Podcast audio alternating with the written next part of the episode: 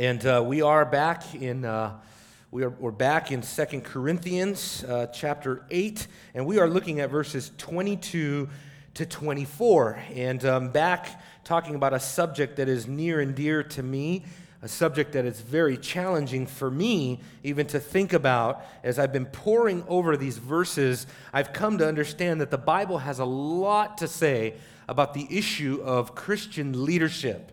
Christian leadership, and really what is an honorable, godly, biblical leader. And I just think that what uh, God gives us in this text is an abundance of principles, an abundance of insights, an abundance of directives for all of us and for every single one of us. It doesn't matter. You say, well, I'm not a pastor, I'm not a missionary, I don't lead anything at the church, I'm not a leader in that regard.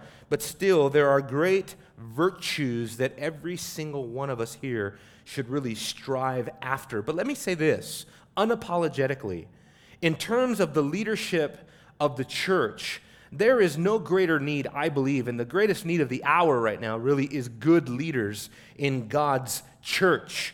And I say that because as you just look at our world, you look at our culture, you look at society, you look at the state of the church, I can only tell you that when I look out at the wasteland that has become evangelicalism today and the very low view of God and a very low view of the Word of God and a very low view of the holiness of God, what is needed today is men, godly men, who will lead the church in a godly way and be dominated by a sense of the holiness of God. That is what is needed today. And I tell you, that is, in, uh, that, that, that, that is not in abundance today. We are suffering a great famine of leaders in that capacity. But you can find leaders, and here, maybe specifically, I'm referring even to the pastors of the churches. You can find leaders that are, that are renowned because they are charismatic, they have a mag- magnetic personality, or because they are able to do great things in terms of administration. They're able to organize, they're able to, in a sense, run the church like a CEO would. But really, when it comes to biblical leadership, we are talking about fundamentally one thing and that is doing things God's way. That's it. Being committed to doing things the way that God has specified in His church. And very few and very rare are the men and the women in different areas that are committed to leading God's way, to leading in the home, to be a godly husband, acknowledging godly dads, and to execute your office as a godly father in a, in a biblical way, doing it according to what God's word dictates. And of course, in the church and in ministry, doing things God's way. Of course, today people are fascinated with consumerism. Today, churches and pastors are trained above all uh, to become expert marketeers and expert uh, advertisers for a plethora of programs and endless ways to meet all of your felt needs so that the church becomes a big, giant program, organization, institution of felt needs. But really, when you look at the Word of God, you see just a stark difference you see in the Word of God, as we're getting ready to see, what God really esteems in His leaders. And it's not numbers, it's not personality, it's not popularity, it's not likability factors. Above everything, if I could sum it all up, brothers and sisters, it is the ability or it is the quality of holiness, the quality of godliness. And the, much of what we'll look at today is the quality of integrity, and it's all over the pages of Scripture. And so, really, this is a second part sermon now on principles of biblical leadership. And I want to show you, based on this text, three more things that a biblical leader must be and must do. He must be these things and he must do these things. Number one, he must be diligent to lead. You say, well, that's a profound point. A good leader has to be diligent to lead? yes, because of verse 22. and many other supporting texts that I will take you to. But in verse 22, Paul returns now to this unnamed brother, this uh, a different unnamed brother. He says, "We have sent with them our brother, whom we have often tested and found diligent in many things." And so he zeroes in on that quality, that virtue of diligence, not once but twice. But even more diligent because of his great confidence in you. And so right off the bat, Paul is saying, "Look, I am sending you this delegate of faithful men. This, I'm, I'm sending you a group of guys that I can trust. These are not just men that I know of, these are men that I have had uh, dealings with. These are men that I have tested myself. These are those who have labored with the Apostle Paul, been close to the Apostle Paul.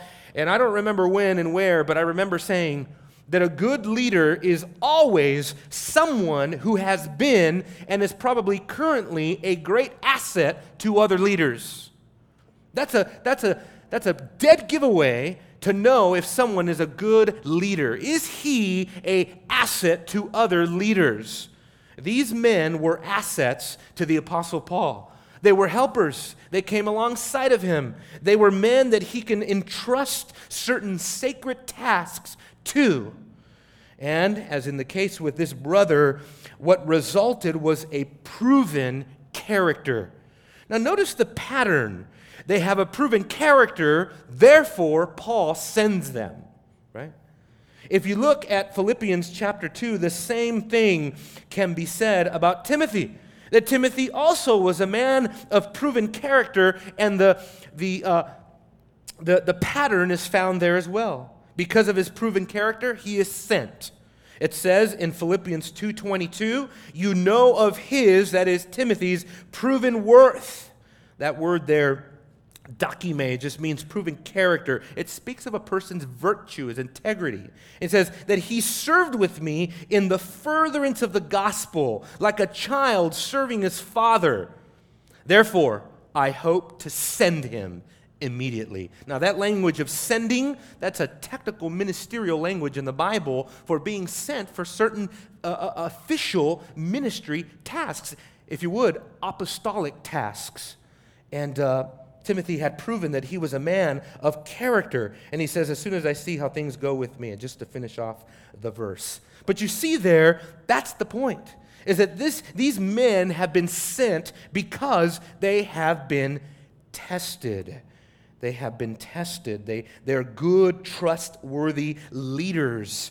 And further than that, this unnamed brother here, he had been tested numerously. Uh, uh, uh, he'd been tested often uh, he's, been, he's gone through a thorough scrutiny of his character. Look at what it says Our brother, whom we have often tested and found diligent in many things. And so that repetition, often tested and tested in what? Many things. You see that? It wasn't just on one occasion.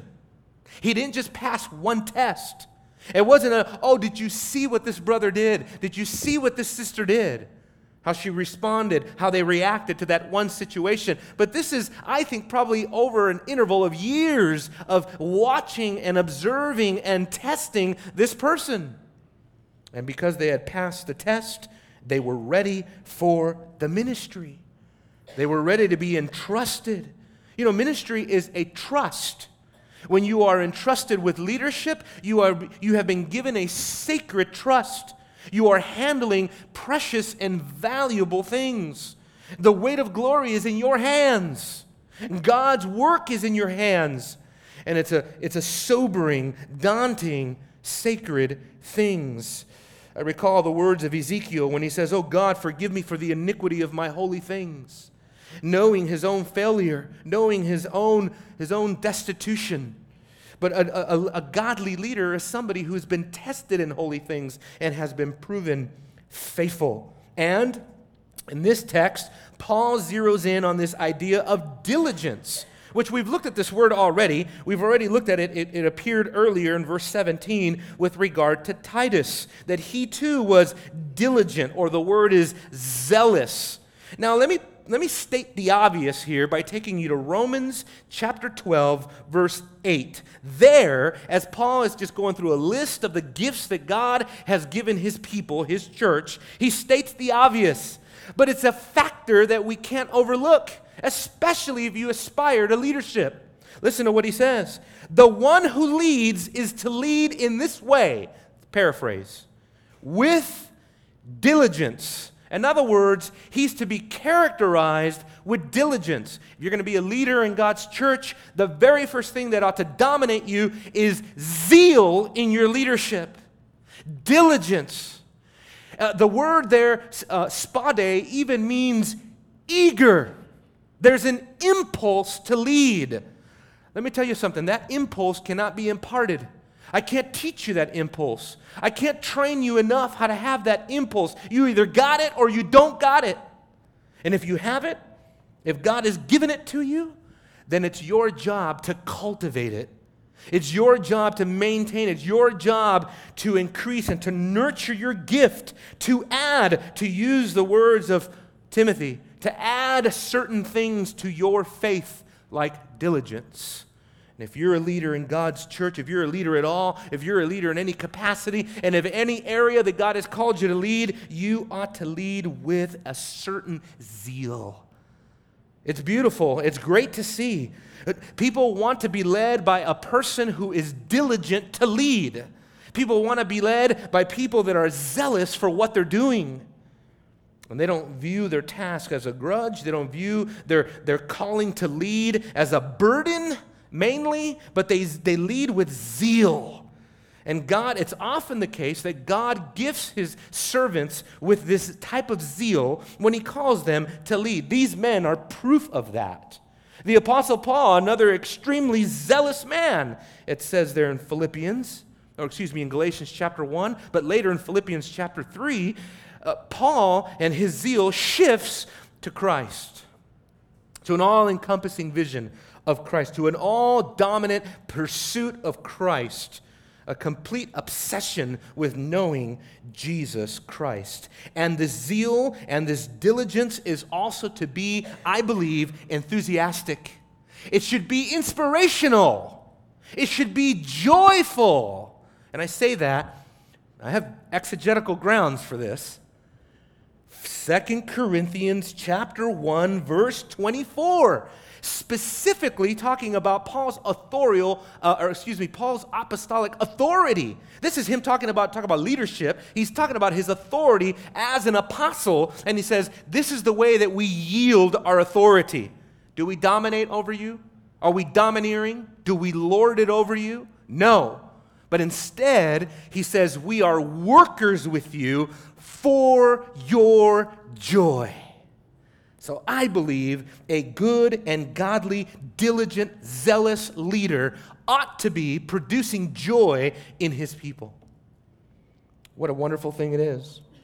There needs to be an eagerness to do this. There needs to be a willingness to, to step up, to meet the challenge, to rise to the occasion. Maybe to kind of draw out the implication here a little bit further, why don't we look at the opposite, the negative side of this? Turn to Acts or I could just read it to you, but Acts chapter 15, you know this passage. This is that infamous passage about the great division that arose between Paul and Barnabas, and leadership was right at the heart of the division. This passage that now lives, really, it is now renowned. We always say, oh, that's just one of those Paul and Barnabas deals. Yeah, but you know that Paul and Barnabas deal happened because of leadership issues. This is an example of John Mark, who lacked the diligence that was needed. It was an apostasy, but it was a failure, I believe, in leadership. It says in Acts 15 36, after some days, Paul and Barnabas uh, uh, said to Barnabas, Let us return and visit the brethren in every city in which we proclaim the word of the Lord and see how they are.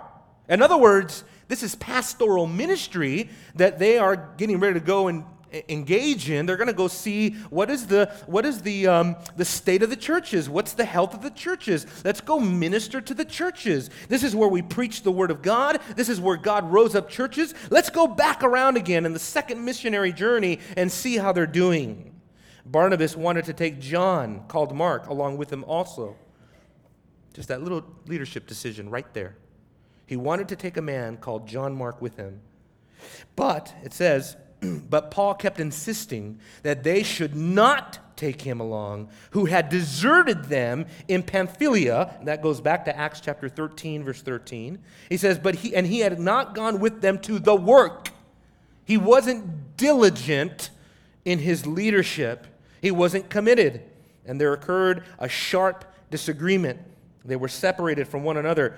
And Barnabas took Mark with him and sailed away to Cyprus. But the text goes on to say in Acts in verse 40 that Paul takes Silas with him, and it is Paul and Silas that the churches commit to the grace of God. In Luke is careful enough to point out that it was Paul and Silas that were committed by the churches to the grace of God. I think because here, there is no, you know, oftentimes we make this uh, distinction like, well, this was just a disagreement. It could have went either way. I don't think so. I think Paul was right. I think Barnabas was wrong. I think John Mark had failed. It uses the language of failure, it, it uses the language of, of desertion. And I think he had failed in his duties. Why did he fail?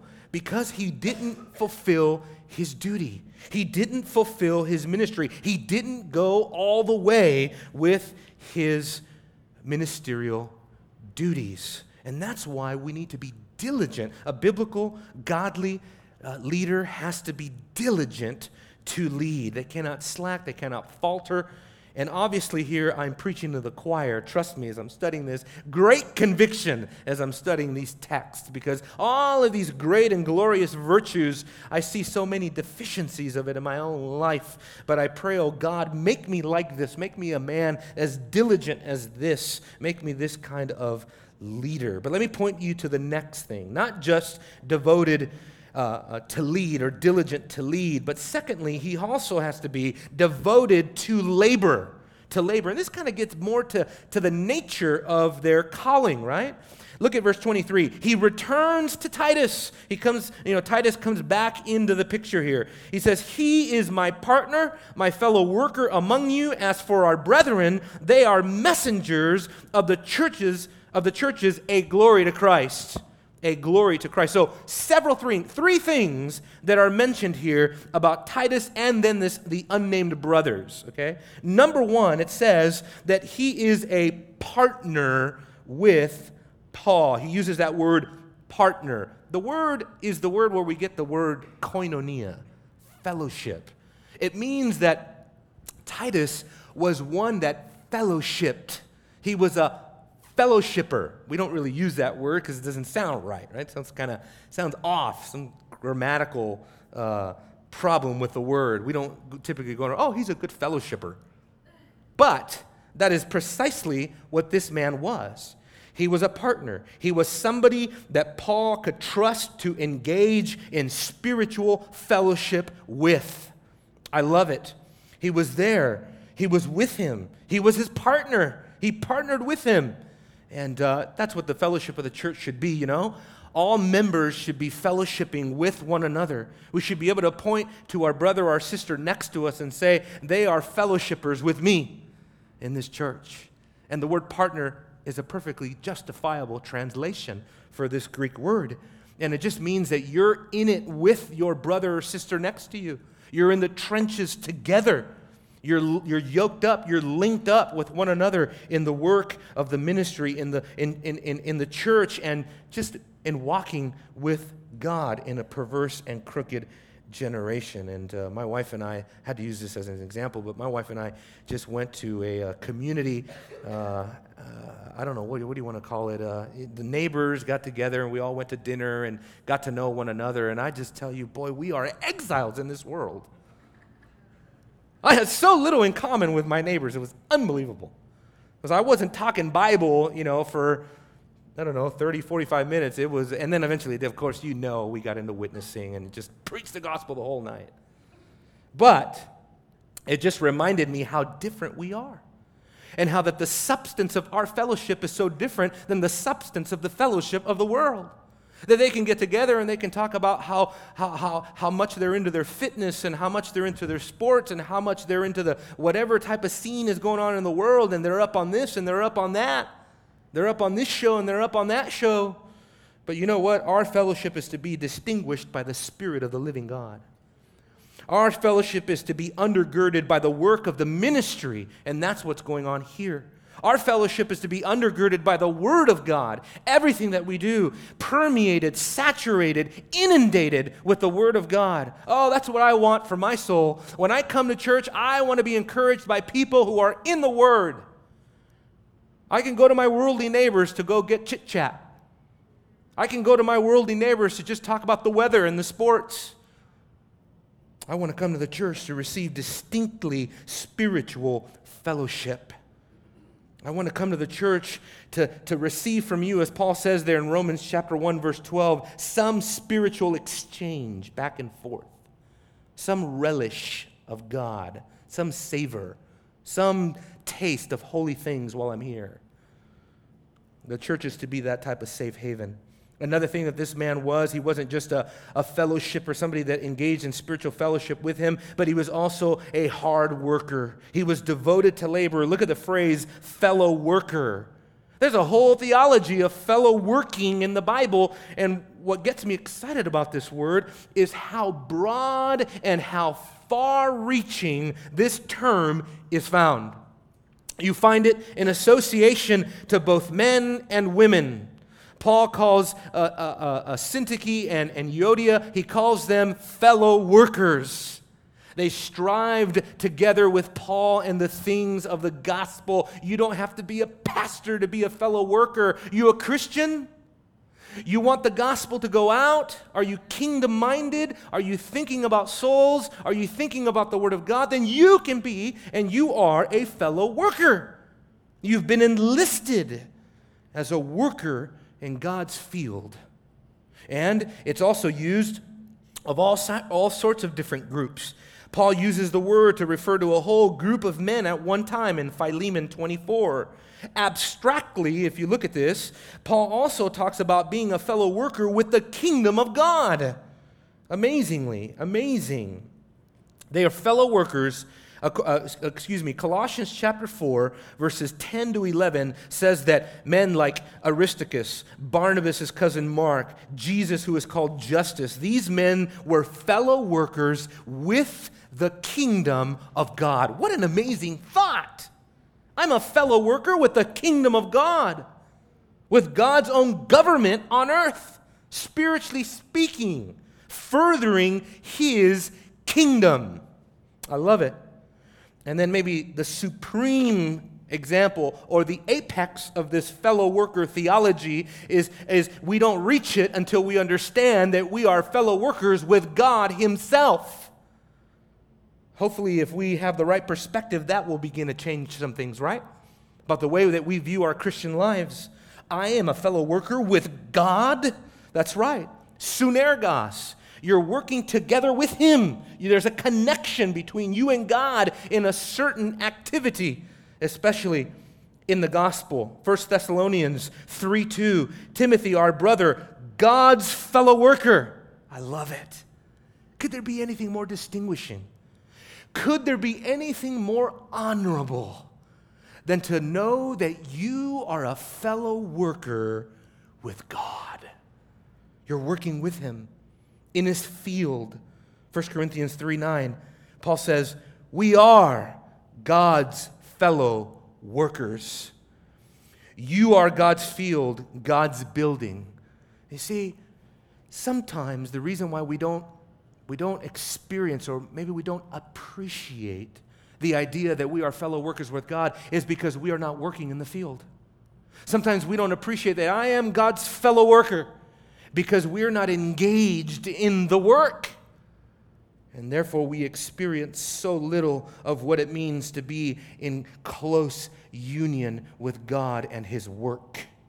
Let's look at the third uh, word. Not only was he partner, not only was he a fellow worker, but he also now describing these brethren uses the Greek word apostle, apostolos. They are messengers of the churches you see that? And that Greek word is apostolos, which is the same Greek word that is used for the 12 apostolos, the 12 apostles, right? But you know if you've been studying the Word of God for any length of time, that this word is spoken in both in a technical and a non technical, and sometimes in a semi technical fashion. Barnabas was that semi technical apostle. These men are non technical apostles, and Paul and the 12 were technically apostles of the highest order who had been with Christ, who had seen the Lord, and who had been commissioned by Jesus himself. I had a young man, 19 years old, 19 years old, at Starbucks telling me, I am an apostle. I said, You are? Wow. Never met a 19 year old, I haven't met an apostle at all, but 19 year old apostle. You've seen the Lord? Yes, I have, he says. Wow, how have you, when did you see Jesus? He says, I see him all the time in the eye of faith. I said, Well, then you've just completely undone your argument because we all see Jesus that way. So we're all apostles. So you're nothing special. But you get the point. If you don't have a proper view of what an apostle is, well, then you'll, you, you, you, can, you can get this theology wrong, and you can think that you have some sort of authority, like apostolic authority, the way that Paul did, the way that Peter did, the way that, uh, that John did, when you don't. The word apostle simply means what? It means to be sent. It means somebody that's go, somebody that's sent by God. You're on a task, you're on a mission. That's what an apostle means. Now, some people, they want to try to resurrect the language of apostleship today in this non semi technical fashion. I've been on people's websites, I've looked through their doctrinal statements, and I have found that part of their belief statement is that they like to use the word apostle.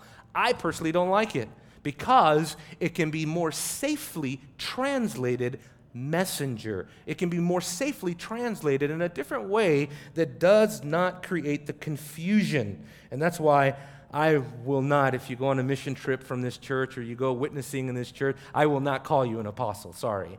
Okay? Uh, I, I think there's better ways to speak of that. But they're also, notice the difference, they are not commissioned by Christ, they are commissioned by the church. They're messengers of the church. That means they go from and to the church. That means they're working out of the authority of the local church and for the benefit of the local church. That is their sphere, that is what they're engaged in. And it also, this, these leaders also had a Christological orientation. It says here, gloriously. Oh, I hope you delight in this. That they were, according to Paul, a glory of Christ. Now, if you have an ESV, it says the glory of Christ. That these men were the glory of Christ. And that could cause some confusion, so I like the NASB a little bit better. They are a glory. In other words, somehow they beautify Jesus Christ in what they did. How beautiful are the feet of those who bring glad tidings of great things, of great joy.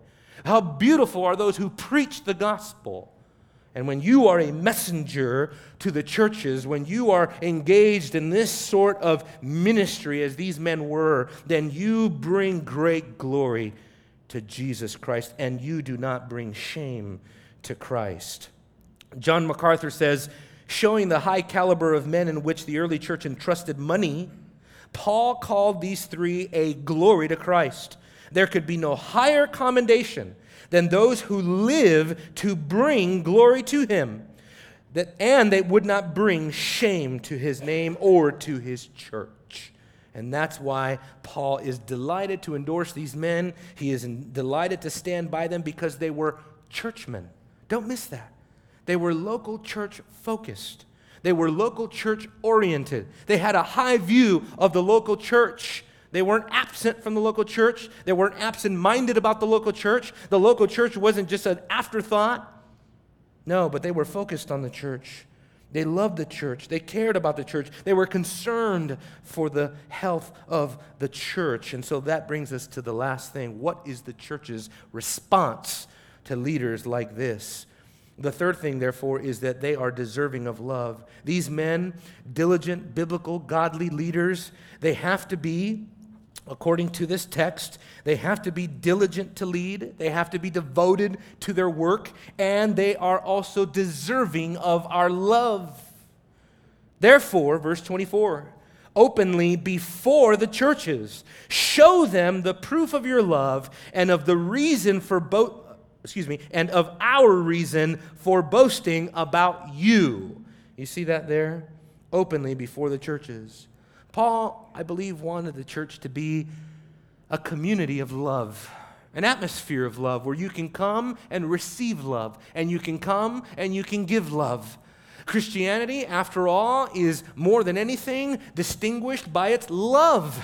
Jesus said in John 13 35, By this men will know that you're my disciple, your love for one another. Just, just, we just, we just got to love each other, no matter what we've done to each other. no matter how hard it is sometimes to love one another, right? Because sometimes, let's face it, sometimes we are not the most lovable people, right? Sometimes we're too critical to be lovable. Sometimes we're too objectable to be lovable. Sometimes we're too harsh to be lovable. Sometimes we're too, you know, detached to be lovable. Sometimes we're just not engaged to be lovable. Sometimes we don't have the right personality to be lovable. Sometimes there's, there's all kinds of problems in our lives that makes it hard for people to love you. But that is the transcendent difference in Christian love. That we love one another despite all of our hangups and all of our problems. Now, the issue here is that the church was to receive the emissaries that Paul sent. So this is, this is big time because they are handling a very sensitive issue in the church. They're dealing with money, and they're dealing with money in a church that has problems. And they're dealing with money in a church where there are voices that are prone to accuse for financial impropriety. You think it's hard to minister in a context like that? You bet. You bet it's hard to minister in a context like that, where there are things being said, where there's accusations being drawn, where there's flat out opponents that are attacking the credibility of Paul's ministry and of his fellow workers. You bet it's difficult in a context like that to minister. And that's why Paul, I think, is just urging this church, stirring the church to affirm them, to love them openly before the churches. Notice that. He wants them to do this publicly precisely because of the reasons I just gave. He wants them to do this. He uses the word here that literally means face to face, prosopon, face to face in the churches, publicly, right in front of people. Love them. When they come in, okay, don't play the part. When they come into your church, love them openly. Okay? Don't say one thing to them in private and then in front of other people, like Peter did in Antioch. Don't become somebody else. Love these men genuinely. Let love be, Paul says, without hypocrisy. And that's what he's calling for here. Love them without hypocritical love. Without hypocrisy. Do it publicly. Affirm them. Love them. He says, show them the proof of your love. You see that? Christian love needs to be proven. We know that from First John. First John is huge on that. First John is very challenging, isn't it? It's not just to love to say, hey, I love you, man. Hey, I love you, sister, brother. But it's another thing to say, I love you so much, I'm going to prove it to you by what I do, by how I live my life. I'm going to come over and help you move when you're moving. I might even give you money when you're down and out. I will do whatever it takes. I'll take you into my home. I'll show you the kind of hospitality that true love demands. And this is just all proof of the love. But how did this church love these men? And how did, did the church prove their love for these men? I would submit to you that this is how they did it. They respected their work, they respected them for their work, Number two, they cooperated with them in their work. That was it. They, they, they received them as an authentic delegation of the Apostle Paul, having the authority of Paul, men who actually stood in the place of Paul. They were there on his behalf, and they received that authority. And they were also cooperative in the work to give these Jerusalem saints the aid that they needed. And that's. Uh, that's a great sign, by the way, for a church. You know that? That's, that's a marvelous sign for any church. is the ability to cooperate in this way. You know that you can embolden your leaders by your cooperation, right? By your participation. It strengthens the leadership, it emboldens the leadership, it causes them to want to lead even more if we do this. So he tells them, prove your love to them, demonstrate it, show it to them. And this display of love also resulted in even further cooperation with the Apostle Paul himself, because he's saying, Look, do this so that uh, you might prove, right, our reason for boasting about you. So Paul had. Paul had argued for this church. He had labored to, you know, to tell these men, this is a good church. They'll receive you. I know they will. It's a true church. Because it's a true church, they will be obedient to God's commands. And that is what a true church is all about. A true church is an obedient church. A true church is a church that cooperates with the gospel and that steps in, participates. And that's why, and you know, and that can be expressed on so many levels. I mean, if you don't come to small group and there's just four of us sitting there looking at each other, okay, I, let's get real. It's a little deflating. But, as in the case of the last small group we were at, where the house is just bursting with people, it's great. It, it, just, it, just, it just creates more fellowship. It, it's infectious. It just, it just, I don't know what it is. It just, it's fellowship. That's what we were created for. Surprise, surprise, you're edified by it. And surprise, surprise, you're not edified when it's not there. So we're meant to cooperate with one another, brothers and sisters. And let me tell you another thing, another thing that you can encourage us with, and that is your presence in the local church when the Word of God is being taught. And your presence in Sunday school. If you're going to Sunday school, then go to Sunday school when the Word of God is being taught. Be there, encourage it.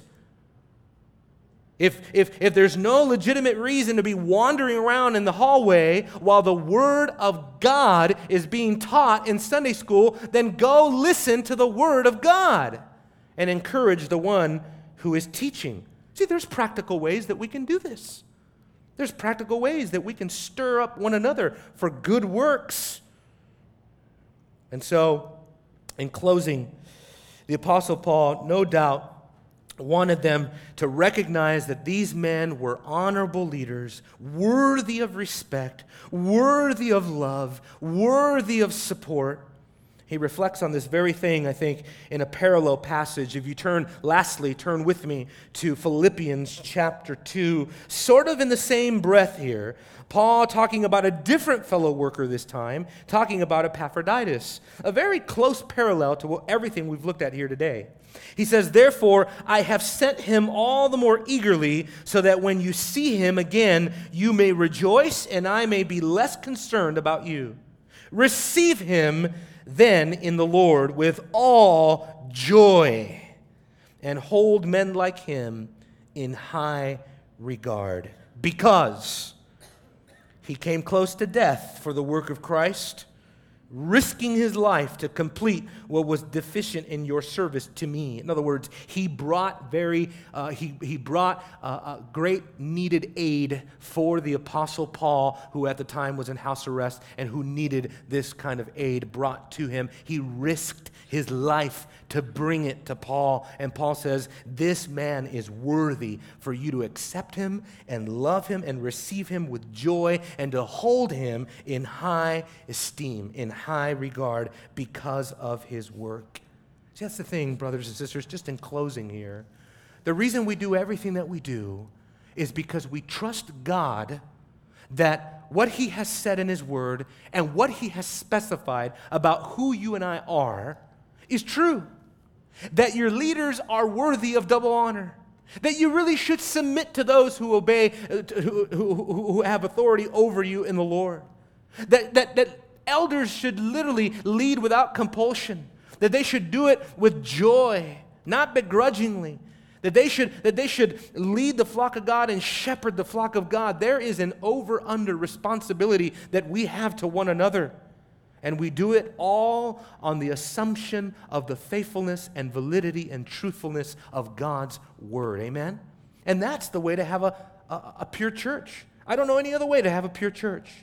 It doesn't come with numbers, it doesn't come with um, 101 programs. It comes with doing things God's way. Because that's what His Word teaches. And the more we do it like that, guess what? The more we're going to be blessed. The more we're going to experience the blessing of God, the spiritual blessings of God, and sometimes the physical, material blessings of God as well in the church. You know, a church like that, I think, has to grow. Man, I tell you what, if we're thriving like that and the church is still not growing numerically, get rid of me, get somebody else. because it should grow, right? You want to go to a church like that that's thriving and loving and just a community of people that are affirming one another and fellowshipping and, and just, you know, being edifying and building each other up in love. Who doesn't want to be a part of that? Father, we pray that you would give us the grace uh, to be just that, Lord. Uh, oh God, not a perfect church. We will never be. But Lord, may we be distinguished for our love. Let it be, Lord, that in this church, every member and every attender that comes faithfully, that we are all dominated by a sense of wanting to do what your word says because we know that your word is right. And so, Lord, I pray that you would give us the right motive, that first and foremost, everything that we do, we do for your glory and for your honorable because be, for your honor because you are the most honorable of all leaders. Jesus, the greatest leader of all, leaving us the greatest example of all, led us in such a glorious way humility and love and strength and confidence and competence gave us an example to follow, not just how to lead, but also how to follow. And so, Father, give us that heart. Give me, Pastor Allen, give the leaders here in our church the, the right heart for leadership. Give all of the members of our church the right heart of submission, which I believe is, is here. I believe is present in our church, and I'm thankful for it. We pray, Lord, that you would just bless our church. Father, we're going to go through many seasons, and um, we know, Lord, like in the life of any church, there's going to be lots of ups and downs, peaks and valleys. Father, there'll be days of abundance and there'll be days of seeming famine. And uh, help us, Lord, in every season to walk with you, to love one another, and to lay down our lives for each other. We love you, Lord. Continue to work in our church, we pray, by the power of your Spirit, Lord. We ask these things in Jesus' name. Amen.